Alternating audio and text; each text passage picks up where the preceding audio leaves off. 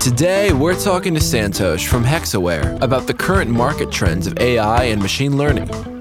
You're listening to Joel Beasley, Modern CTO. So, how did you fall in love with technology? What's your journey like? Yeah, so my journey in IT career is very, very orthodox, I would say, uh, uh, because I switched different disciplines um, when I started. I started as a design engineer in a firm which was basically you know, building mechanical designs for manufacturing companies. And I used to leverage AutoCAD as a software to build those designs. Uh, then you know identified opportunities to automate those designs rather than doing it manually and the way to do that was using some programming languages and script the steps out and you know uh, automate the steps that led me to get into the software development arena and then switched my uh, field from you know design engineer to software developer and then gotten into you know software engineering uh, for you know uh, a lot of e-commerce website development and a lot of custom app development. And then got an opportunity to work on business intelligence uh, uh, you know, project it was very new field that time so i explored a lot and started figuring it out how business intelligence plays a role in a corporate organization and what it means.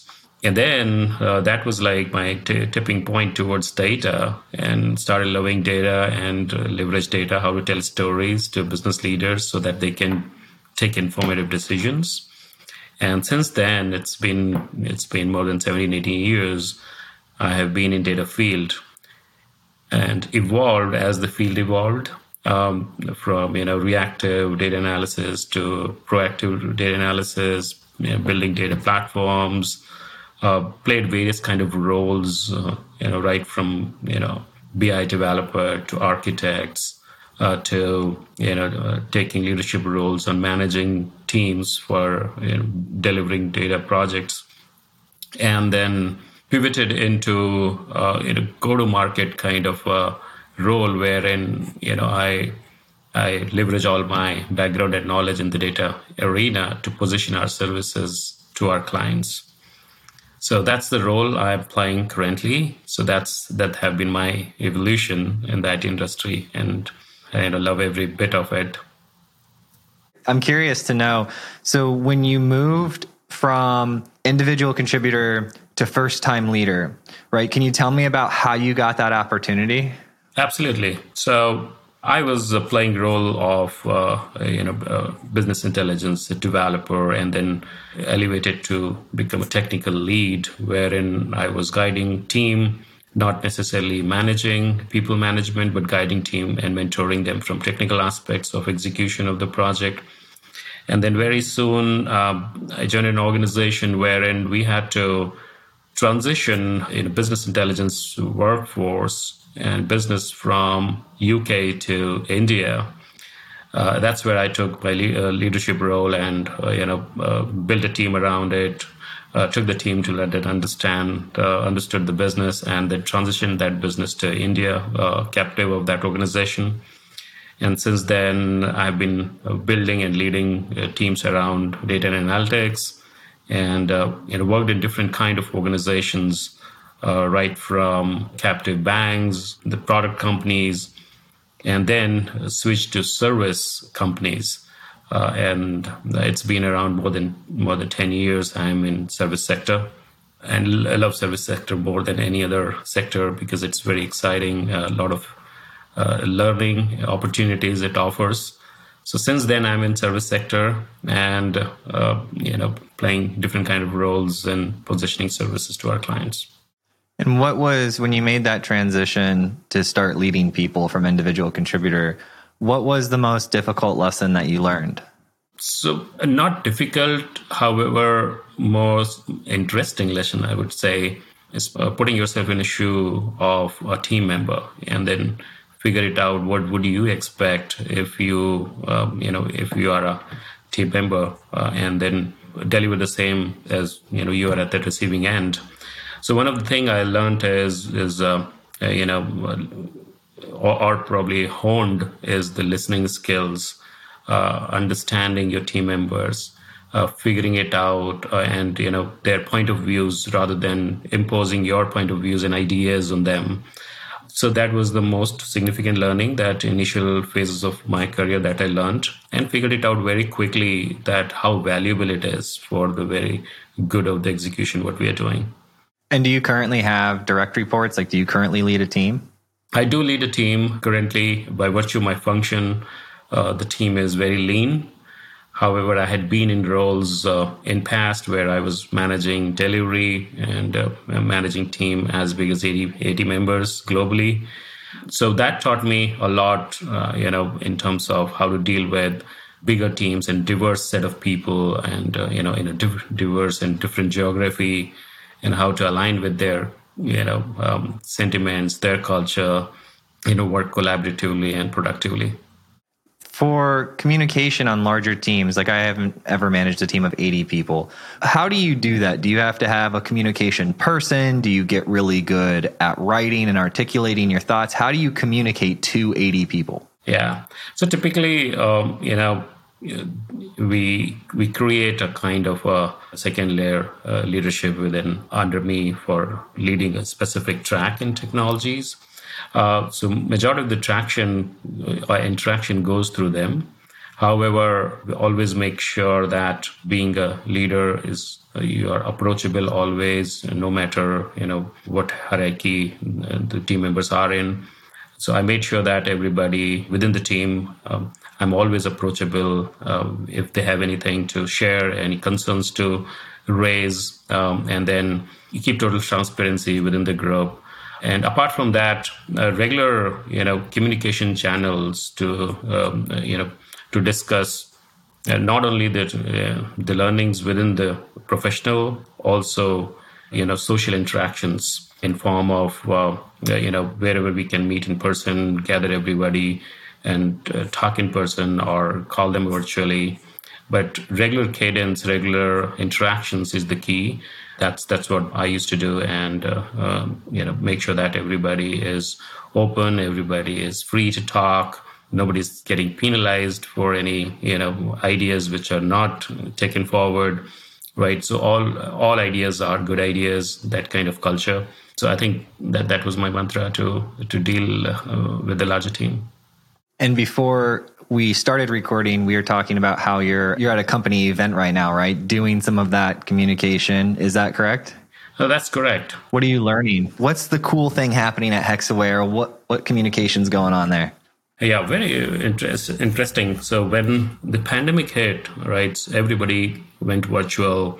And even before pandemic, we are a global company. We work from different locations. Many of the uh, you know colleagues we we never met but we work very closely and we know them face by face uh, by video calls and all.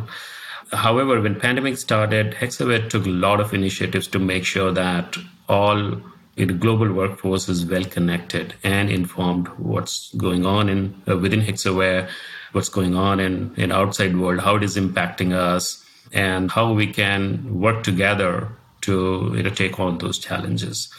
Uh, some of the initiatives were from our HR teams to engage workforce globally, learning different skills, for example, you know, whether it is cooking or, you know, haircut or music sessions, uh, you know, those kind of sessions uh, very frequently have been organized and people participated wholeheartedly um, on those sessions to make sure that they're doing something apart from the work. At the same time they're connecting with colleagues and not only uh, colleagues their families as well. Explain the haircuts thing again.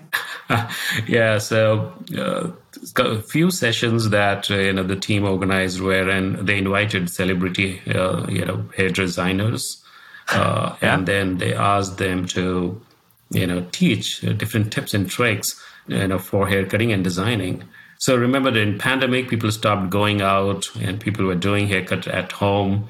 It was very challenging, and uh, you know because we are all not skilled at it, and people were getting shy to come on videos because of the uh, you know nasty haircuts. So that was one way to oh, wow. uh, you know hone our skills at the same time, uh, you know, give them confidence that it doesn't matter. oh yeah. That's where my beard came from, actually. I never had a beard until uh, COVID and everyone was out of the office. So I figured, hey, now's the best time of, of any to just go through the awkward month or two of starting a beard. yeah, so I get that. I think I wore a hat a lot. Like if you look on past shows, when I couldn't get to haircuts, I, I started wearing some hats. So you're exactly right. But it's super cool that that you guys integrated that into your company meetings. And that, that's kind of cool. I like that. I haven't heard that before. yeah. So, uh, but this is one example, and there were a lot of such sessions, uh, like regular uh, yoga sessions, to make sure we are fit and fine, uh, not only physically, mentally as well. Awesome. I am curious when we when we first started talking, you mentioned the evolution of your experience and your journey and you had said something that that sort of stood out to me about where now you're spending some of your time figuring out like how to position go to market strategies how to position services to clients. Um, that's something as business leaders we all like run into to some degree whether we're in yeah. a conversation when we're just kind of hearing about it happen or we're actually actively driving that strategy. Yeah. what's something important to think about when you're thinking about go to market and positioning your services to clients? Yeah. I think the key aspect is to understand what's trending in the market where the industry is leading uh, towards and uh, which are the tools and technologies that are really uh, helpful for addressing business problems. So by that thought you know since you know i've been in a, a data background uh, now i'm very much focusing on decision intelligence area and, uh, and part of that practice. So we formed this this group with that notion that how do we leverage AI ML technologies to address and solve complex business problems, either automate them or augment them to expedite business decisions by bringing you know foresights to uh, to the decision, right? Rather than uh, just human intelligence or human uh, you know experience and knowledge. So that's where the industry is going. If we if we took a, uh, look at it, so we built whole practice around it, uh, whole uh, so a lot of offerings uh, around uh, how do we enable our customers in in different domains uh, to enable them to accelerate that journey. But to your point, when it comes to GT go to market, very important to understand the pulse of your customers, their business, and their business problems and establish yourself as your you know their tested advisors. Once you are able to do these two things you understand their pain point as if if it is yours. And if you have to solve that for yourself what are the measures and what are the, the techniques you will use? Rather than thinking okay how, how much money i can make out of it. So very often uh, you know it it um, it entails cannibalizing our revenues However, overall, if we look at it, if you establish yourself as a trusted advisor and help your customers to you know address their business problems in the most optimized and cost-effective way, that's the best uh, go-to-market strategy. Then you will be repeatedly called for advice, and uh, and you'll be referred to different customers as well, and then business automatically grows. So that's one of the key mantra that we follow majority of our business is uh, repeated business from the same customers and we do get a lot of references. New businesses what we acquire is majority from the references. So that that kind of uh, modus operandi we follow. Another aspect is being in sync with the journey of uh, transformation. Uh, what that means is uh, you know you position your service you know convince a customer uh, to to take your service and once they uh, grant you a project, and then most of the organization are disconnected when it comes to implementation. Uh, implementations can go wrong, specifically in AI ML space is very, uh, very um, you know complex field of execution. So that's very important to stay connected, to stay on track for implementation. Make sure whatever ROI was discussed and uh, you know uh, aligned, uh, we are meeting that goal and there would be changes deviations how swiftly we address those deviations. Those are the key aspects and uh, that drives uh, you know uh, customer satisfactions and a smile to our customers.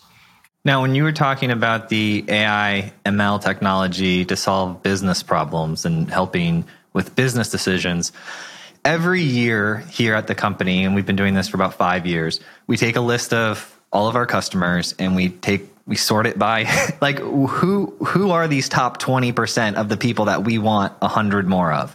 And what are their attributes? And every year it's subsequently gotten like slightly more sophisticated. And we're just doing it with like a spreadsheet you mm-hmm. know some basic stuff.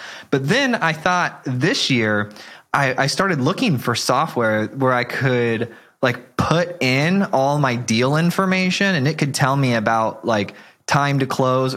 But here here was the problem. So your CRM will often offer you a thousand different reports, right? But I don't need a thousand different reports. Yeah. I need some AI system to run through 10,000 possible things that could be impacting my deal flow and then present to me in an order of priority the most important things I need to know that happen to impact my deals. And then that way I can make business decisions on it, whether I change the, my territories or I, or I do something with the sales team. And so is that like along the lines of what you do? Absolutely. And that's, that's, uh, that's one of the use cases, as you just pointed it out. Similarly, any business domain, there are so many decisions. In fact, you know, there are around 3 billion decisions, business decisions are taken annually.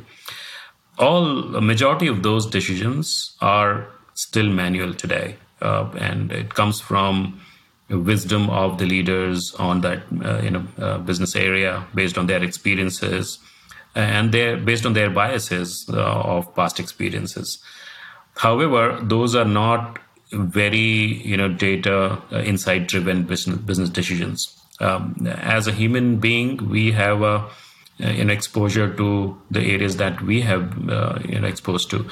But when you apply a uh, data driven uh, approach to that, it can combine the experiences of not only yours but everybody and every uh, everyone else who has worked on that field and the business operated over years and combined all together and you know create an insight and fuel uh, your business decisions with the output of that uh, foresight. So so that's where uh, you know industry is is going to towards. And you know a lot of business processes there are technologies like rpa uh, you know to accelerate the business steps automatically. However in AI ML uh, basically helps to identify what are the next best you know steps based on uh, you know what worked better in the past, what failed. Just like for your example, you know for CRM, uh, which territory should I go for? What are the parameters that are influencing? Why my sales traction did not you know worked out in XYZ area? How do I segmentize my audience? Right, things like that are suggested by AI algorithms today based on you know how your traction had been in the past. So those are the areas that DI is addressing, and it can go to very complex use cases as well. Like we are advising one of a manufacturing company to do a predictive maintenance of their you know big machines, which saves a lot of time uh, versus doing manually, and uh, takes a lot of time even in diagnosing the issues in the machines. So we built algorithms which are basically, you know, uh, looking at all parameters of uh, what fault could be and identifying a service engineer very precisely where the fault is so that that can be fixed. Yeah, that's that's becoming popular. I yeah. I saw one guy who like cell phone towers and Hawaii, like to get the parts out there, it takes a long time and it's expensive.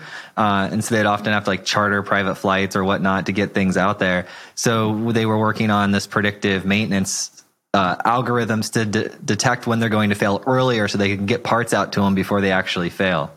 Yeah. So a lot of cool stuff. And I'm so excited that I'm part of this journey and uh, leading that service from Hexaware. So back to my use case. Uh, obviously, it was very specific. It was sales related data.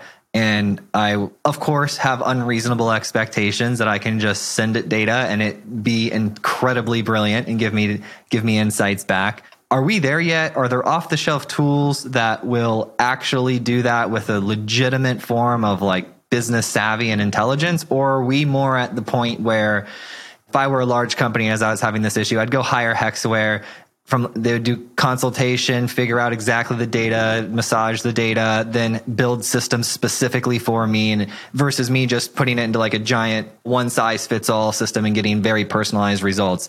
It, Is that where we're at right now? No, no, not yet. Where you can just ask your question and then the AI will answer uh, in this paradigm. We're not there yet. However, there are there have been efforts by all you know large CRM companies, whether it is Microsoft or HubSpot or other leading products. They all are trying to build these kind of services on top of their existing platform. But uh, having said that, it will never all you know uh, one size fit all business requirement or all uh, scenarios even the sales process is very different from organization to organization the magnitude and expectations are very different so it will never be you know one size fits all. It will have to be uh, customized and tuned to uh, to the way the function, uh, business function works in a given scenario. So to to answer your question, we will always uh, require some kind of customization on uh, you know uh, identifying the parameters which are important for the organization and the business uh, they are into and uh, customize the models based on that so we may have base models if you will and then you'll have to improvise that uh, based on the business scenario we're dealing with and so, how do companies currently interface with Hexaware? Is it do they go to the website and they reach out and they start a conversation with a specific problem? Yeah, there are various channels that they uh, you know approach us. The website is one of the way. Uh, but apart from that, we have been making recommendation in terms of where our services are better than other organizations or our peers. Uh, so we have uh, created a niche in, in our services and automation is in our dna as a, uh, that's how we differentiate from other service providers any service that we offer to our clients there is a certain degree of automation and platform led approach always inbuilt in that so that's how we created a differentiation and we have been recognized in industry uh, our platforms and uh, tools that we take it to our clients. The those are recognized and you know cotton patents so our customers also realize the value of that and uh, increasingly we've been called uh, to address their business problems. What's the most exciting thing maybe outside of hexaware that's going on in the tech world that that's got you really pumped up yeah so being a technology person and specifically in a field which is which itself is very exciting um, and i keep making myself uh, abreast with what's going on in the market, right? One of the thing in AI space that is uh, interesting is uh, the creative AI aspect of it, uh, which means uh, you know uh, you know there are models, there are techniques developed uh, which are helping artists to augment their work uh, by use of uh, AI. So, for example, you know there are models available wherein you can it, it can create the whole you know painting based on just few words of input so there are frameworks like DALL-E, very, very interesting uh, output. I have played with that myself. And not being an artist, but I can create a lot of nice, you know, art with that uh, software, right? So that's where AI is leading towards. And not only picture, right? AI is being used to create music, uh, create, uh, you know, videos, and all all sort of artistic stuff.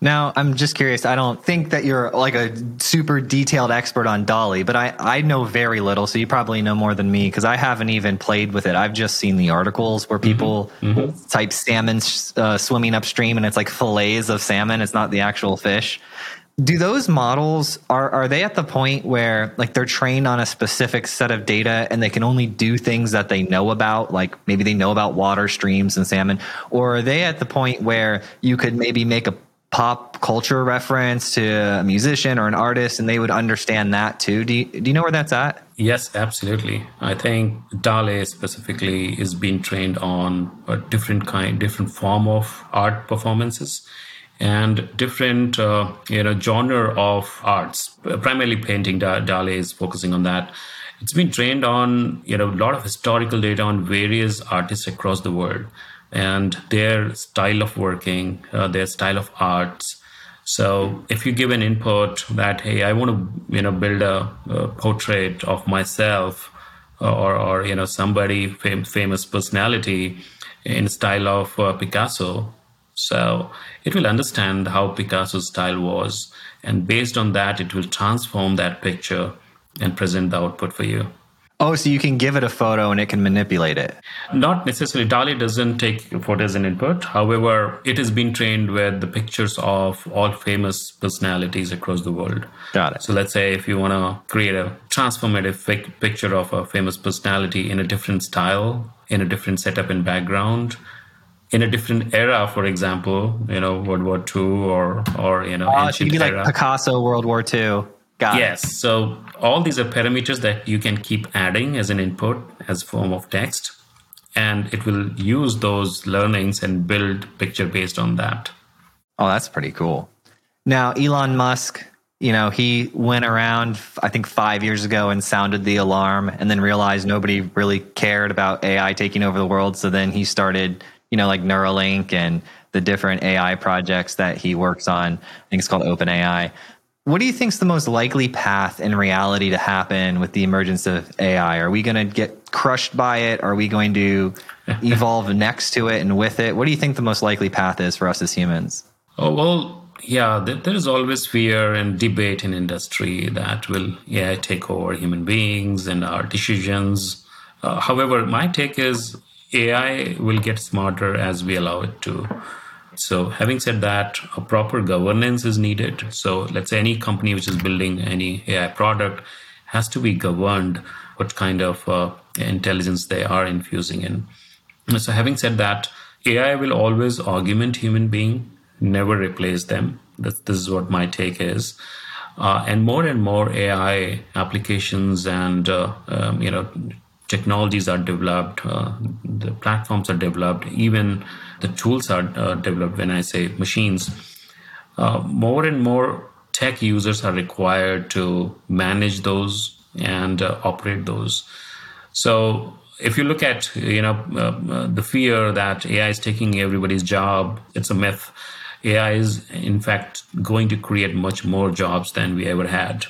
The only difference would be uh, those jobs are getting transformed to very technical rather than uh, non-technical jobs. But apart from that, it's not going to take anybody's job ever.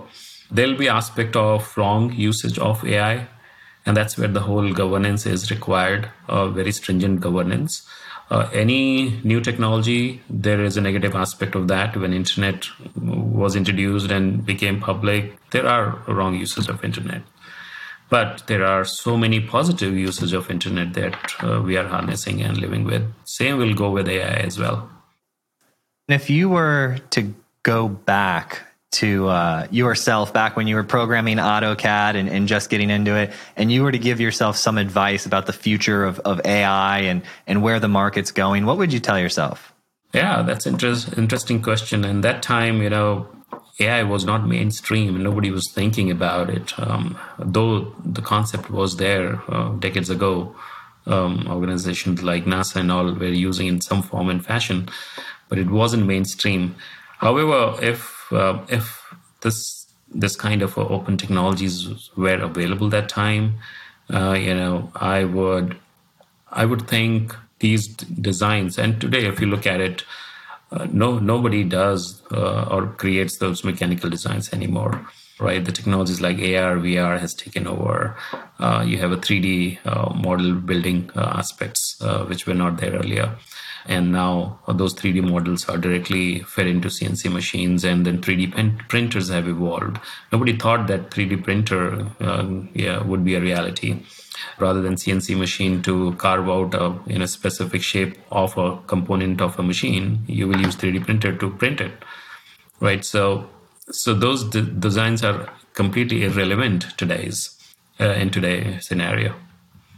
Now I'm watching the time. Did we cover decision intelligence? I mean, we talked a little bit about it. Tell me a little bit about what decision intelligence is, and then if people that are listening, if they're interested and finding out more about this or working with Hexaware on decision intelligence, how they can do that. Uh, absolutely. So, decision intelligence is about uh, solving complex business problems, leveraging AI ML techniques, right? And uh, infuse foresights in process of business decisions, if you will. Imagine, uh, you know, a ML model guides an individual or an application by predicting next best action or step based on historical events or patterns, etc., uh, and help them to take most appropriate decisions. So that that's where the decision intelligence comes in play. This most often helps in uh, augmenting or automating business decisions making process and then derive better outcomes. Uh, so efficiency improvement is one. The differentiator in other technologies like RPA and traditional business intelligence, what we were doing is traditional business intelligence was more reactive in terms of identifying you know what happened in your business and then infer from that and uh, take you know actions manually.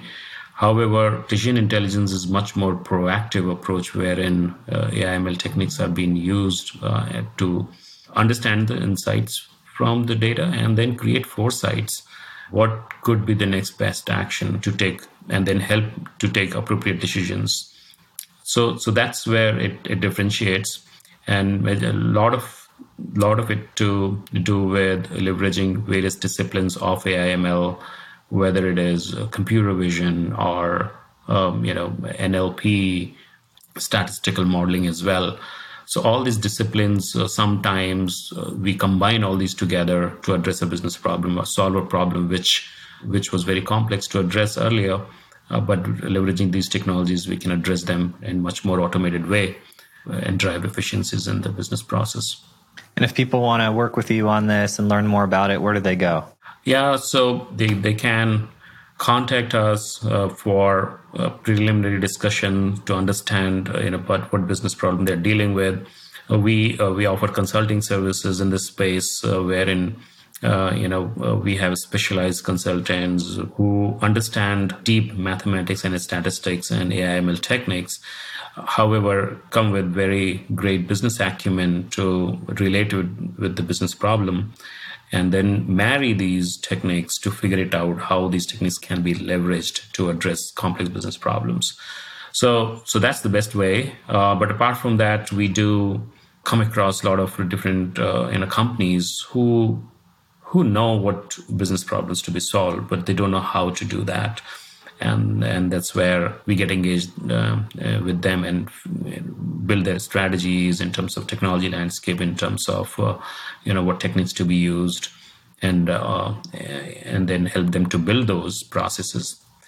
And then the third area is is uh, you know which I believe is becoming very prominent, specifically in large enterprises, wherein they either have built some models or they're they are in process of building and piloting a lot of models but they're struggling in how to operationalize that in a large scale and uh, you know and embed that in a business process uh, scenario so that's where we help them to operationalize in terms of uh, integrating the output of the model to the business processes and the applications so that the business users can get that insight uh, embedded within the process rather than going and looking at some reports or dashboards, if you will.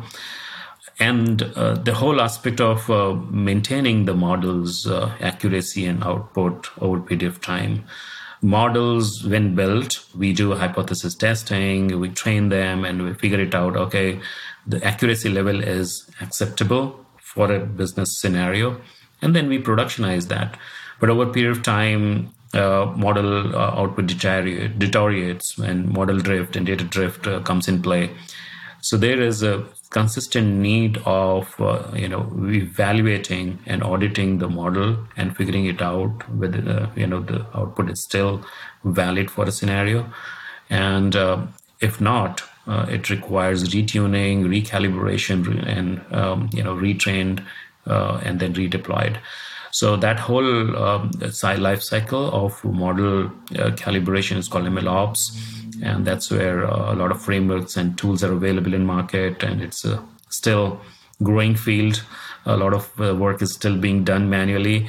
But uh, that's where we help our customers to leverage best breed of the tool and experiences how to automate majority of those steps and uh, not get caught in the wrong uh, decisions and insights given by the uh, in the models and thinking that you know model was giving better output six months ago it should be good again but it won't be thank you for all of the the insights on AI. What's the website for for your company? It's uh, hexaware.com. Within that, we have uh, you know list of uh, different uh, service lines.